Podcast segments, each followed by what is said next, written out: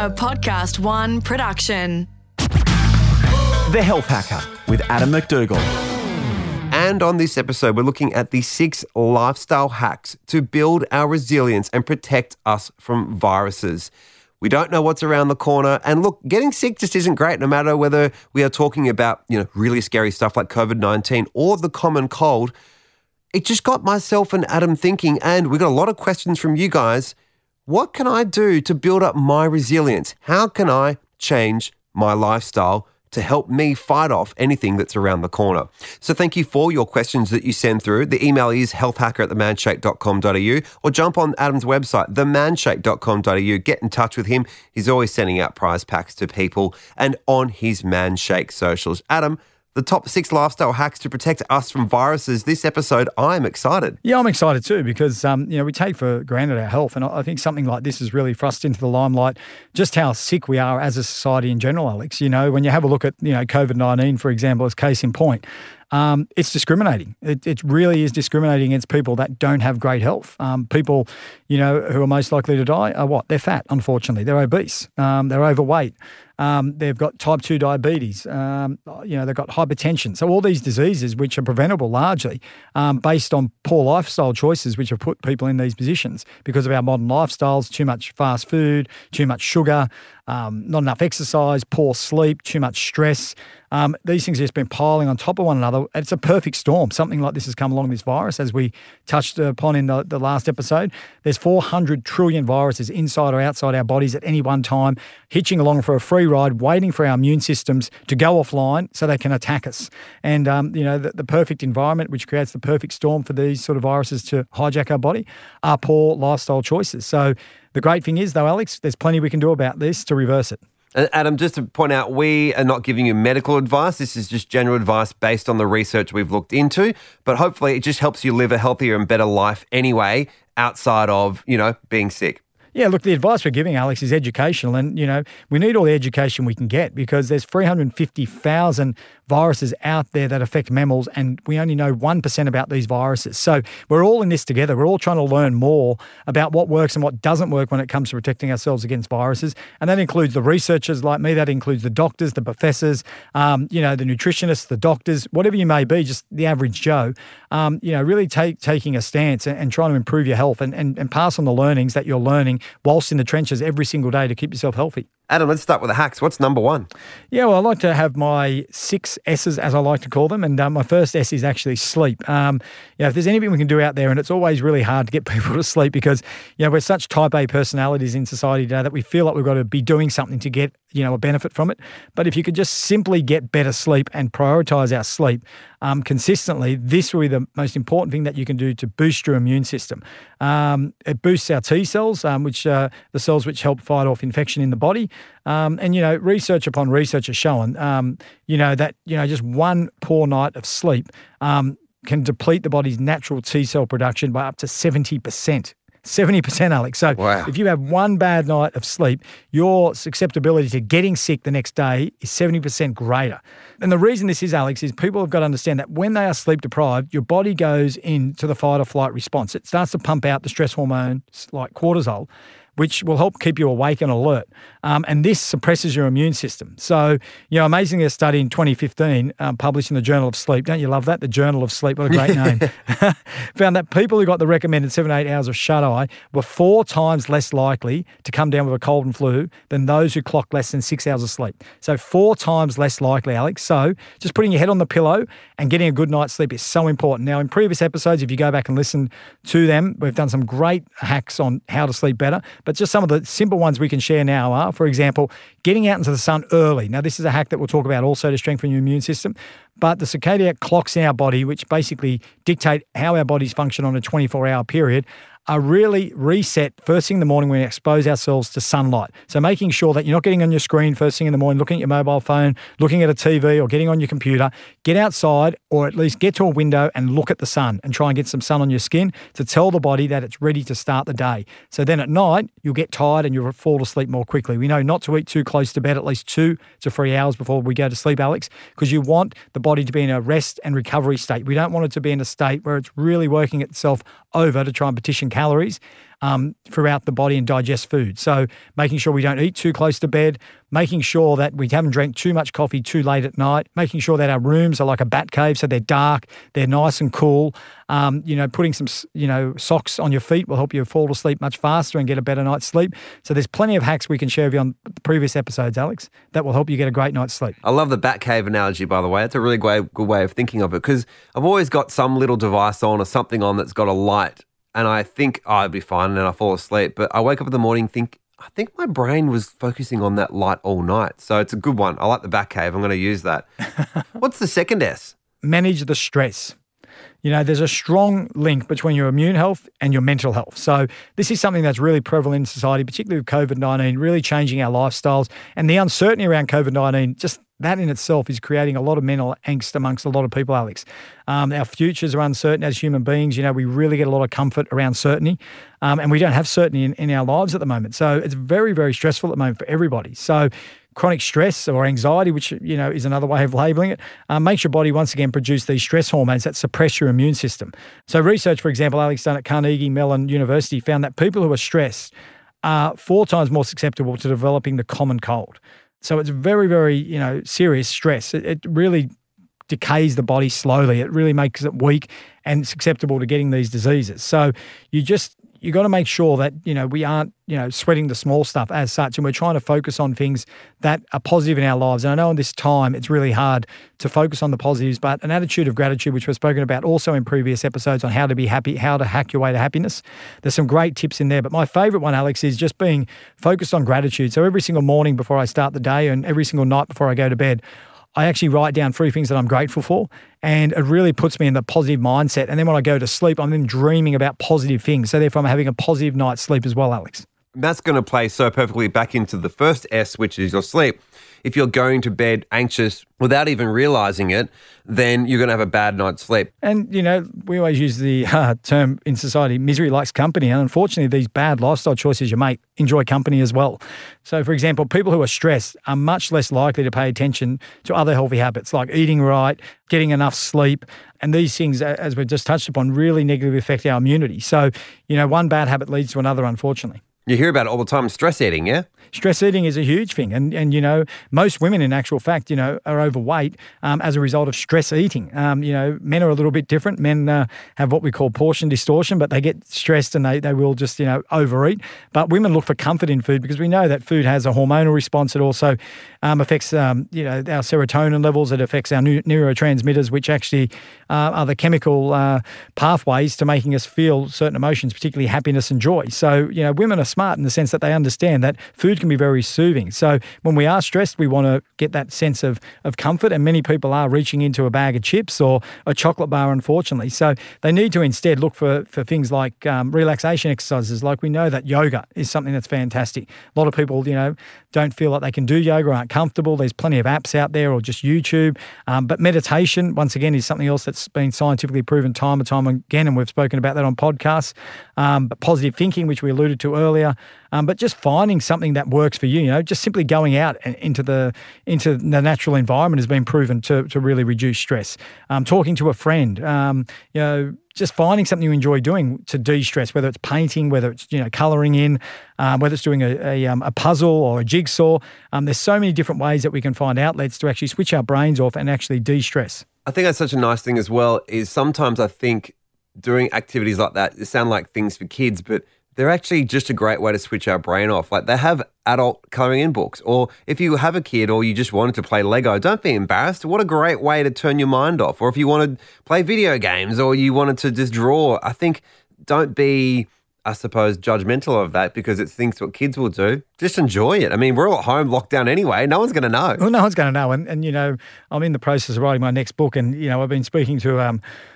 a lot of different people who are who are specialists, uh, neurologists and, and people that, you know, focus on, on the brain. And one of the statistics which really blew my socks off was the fact that on average, the average human being has between fifty to seventy thousand thoughts in any given day. Um, so our minds, like you said, are just like a train. They're continually on the track, just going, you know, going, going, going. And unfortunately, ninety percent of them thoughts are the same thoughts as the day before. And ninety percent, they estimate, of these thoughts are actually negative. And so you're saying to yourself that I'm having, you know, between fifty to seventy thousand thoughts on any given day, and ninety percent of these thoughts are the same bloody negative thoughts as the day before. And when you start to think about that and you understand why this is, is because we have what we call in human existence, negative bias, um, because we evolved to survive, not to thrive. So we're here today because we're able to just to survive, um, not thrive as such, you know, be the best.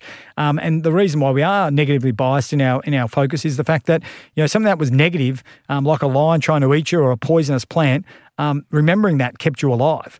Um, something that, you know, was very enjoyable didn't help you. So your brain only had so much space, because when you consider the brain weighs three percent of our human body mass, um, yet it uses up to twenty-five percent of your daily calories. And cavemen, unfortunately, didn't have a lot of calories, Alex, to keep the brain moving, which is why they estimate that, you know, in any given day, we spend up to fifty percent of our day daydreaming, you know, and I can attest to that. My wife says, where are you?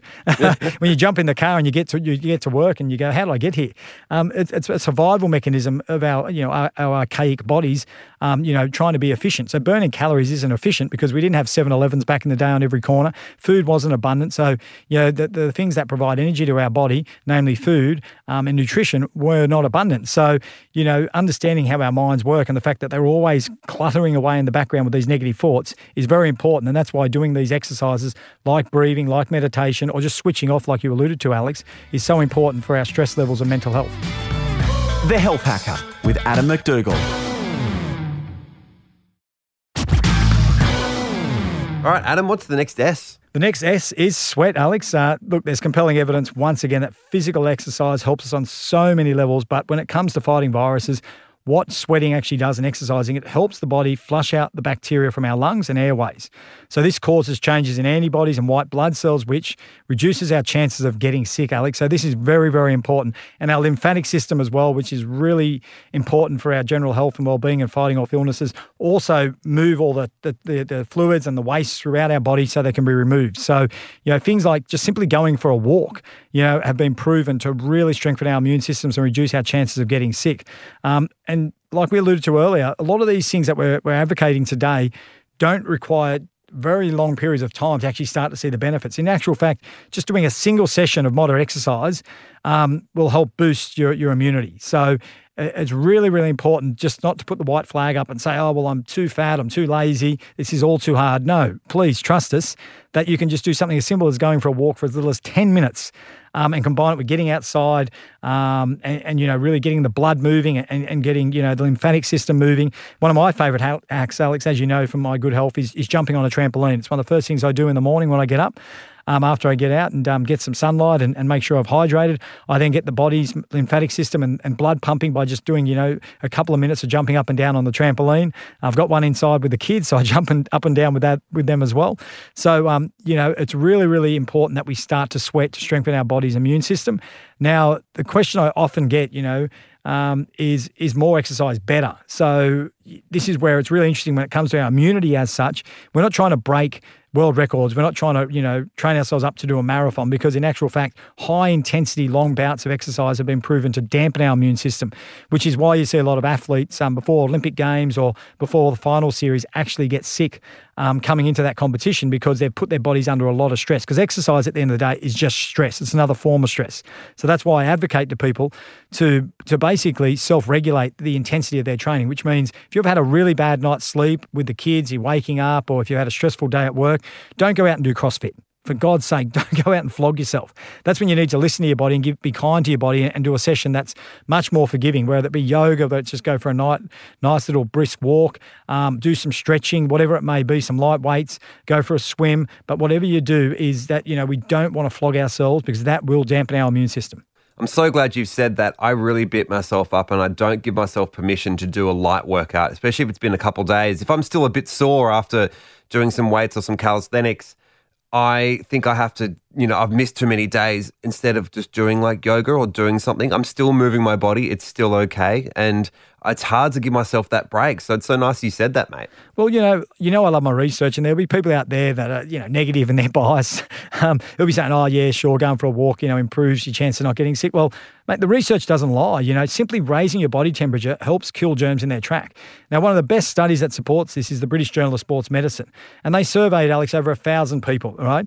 And these people just did something in the five days. So whether it was a walk, whether it was a stretch, and, you know, The, the reality was their chance of getting sick actually were reduced by twofold.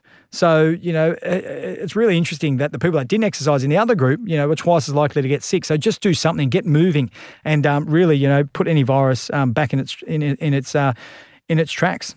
Especially if you're short on time, it's better to do something than nothing. Like if you think, oh, I can't fit in a whole workout, but if you can just walk maybe a couple extra bus stops instead of getting on the bus, that might be the best thing to do if you can fit it in that way. Well, look, one of the most consistent things we see amongst Blue Zone populations, these are populations where people have uh, lived to over one hundred and, and, you know, have real robust health. Um, they don't just have long lives, um, lifespan, they have health span, you know, which is uh, a big difference. You know, you don't want someone wiping your backside for the last twenty years of your life or carrying yeah. you on their back.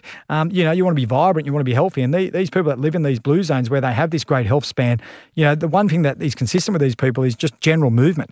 Uh, they don't own uh, gym memberships. They, they aren't involved in CrossFit or, or whatever, or yoga yoga classes.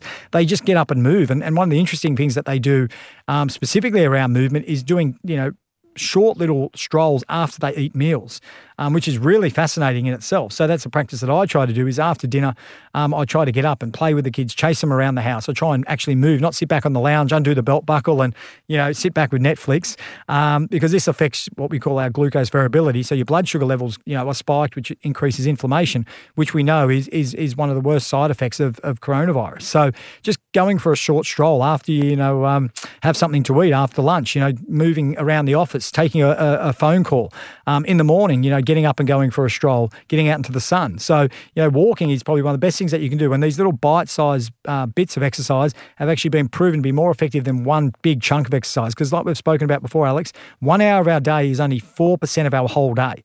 So you might go and flog yourself in the gym for one hour, but our bodies were never designed just to move in one big burst. You know, we're hunter-gatherers, so we're continuously moving throughout the whole day. And when you understand how the body detoxifies and how blood flow is so important to removing waste and, you know, keeping us nice, healthy and robust, you understand that constant motion is the most important thing we can do for our health. Okay, Adam, so let's move down the yeses. What's the next one? Well, I want you to shiver, Alex. It's not much fun, and I, I won't lie to you. Oh, no, not cold uh, showers again. Cold showers. Oh, you've now, still I'm got me from episode one. I still feel guilty yeah, about this. I know, and it's tough, and it is really hard. I won't lie to you.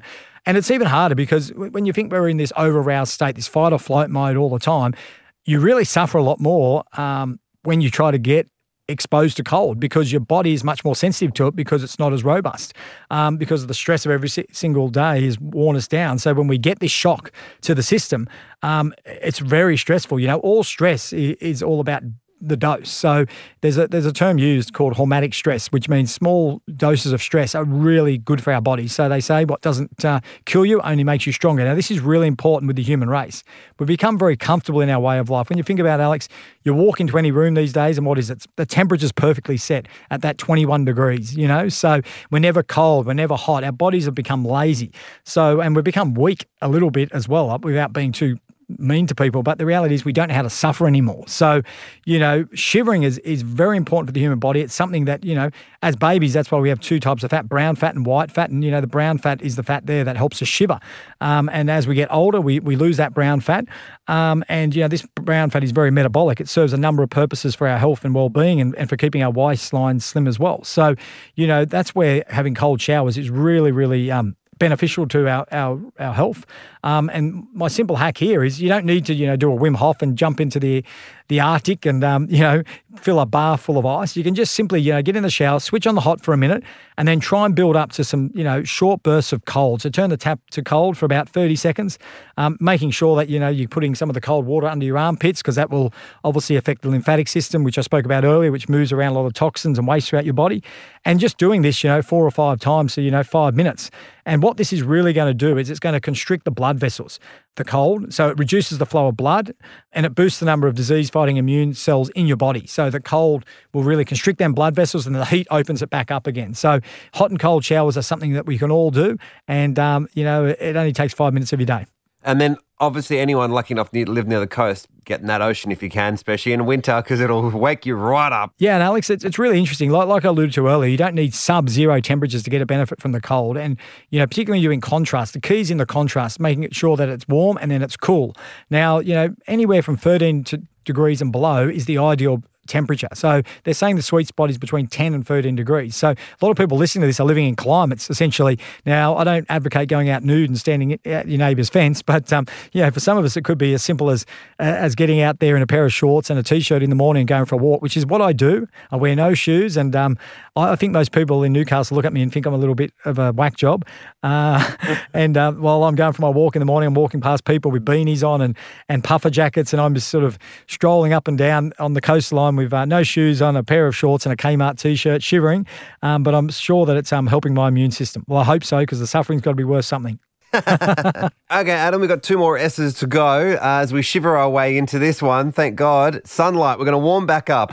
We've got to warm back up, Alex. And as I alluded to earlier, you know, sunlight is so important on so many levels, everything from helping us sleep, helping to dictate our circadian rhythms, which are really, you know, the premise of good health. And they really provide our bodies with one of the most important hormones, which is vitamin D. It's actually called a vitamin, but it's actually a hormone. And vitamin D plays a major role in modulating the innate and adaptive immune responses, which we spoke about last time. So they're really important for slapping that bouncer that guards your body against diseases and viruses entering your body um, by keeping it, you know, really pumped up and alert. It's like ca- it's like caffeine for the bouncer at the door that stops these viruses from getting in.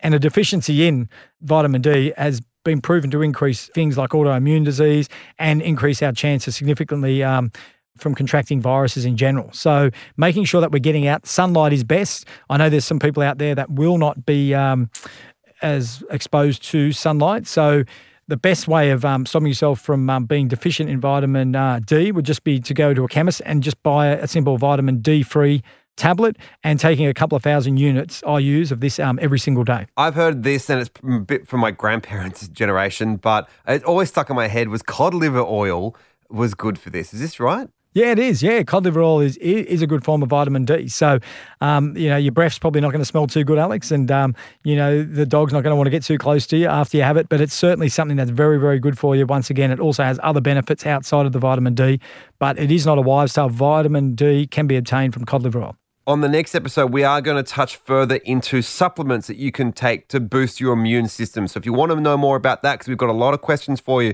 on the Manshake socials, that's on the next episode. But Adam, the last S, let's take us through that. Well, I want you to seed. I want you to seed your gut. Um, it's really, really important that, you know, we really make this the number one priority when it comes to our immunity is making sure we've got gut health. You know, it's been spoken about time and time again.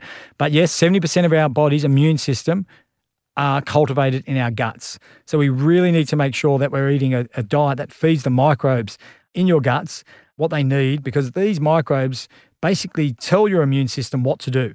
And so the more healthy your microbes are, the stronger your resistance to any type of illness is going to be. So we've spoken about this on previous episodes, that the sort of foods that you should be eating and when it comes to strengthening our guts are foods in particular that have been fermented. So things like, you know, kimchi, sauerkraut, uh, natto, um, some of these exotic foods are, are really, really good for us. We know that eating our greens, foods that are high in fibre, actually are the seeds that actually allow these probiotics in our guts to thrive.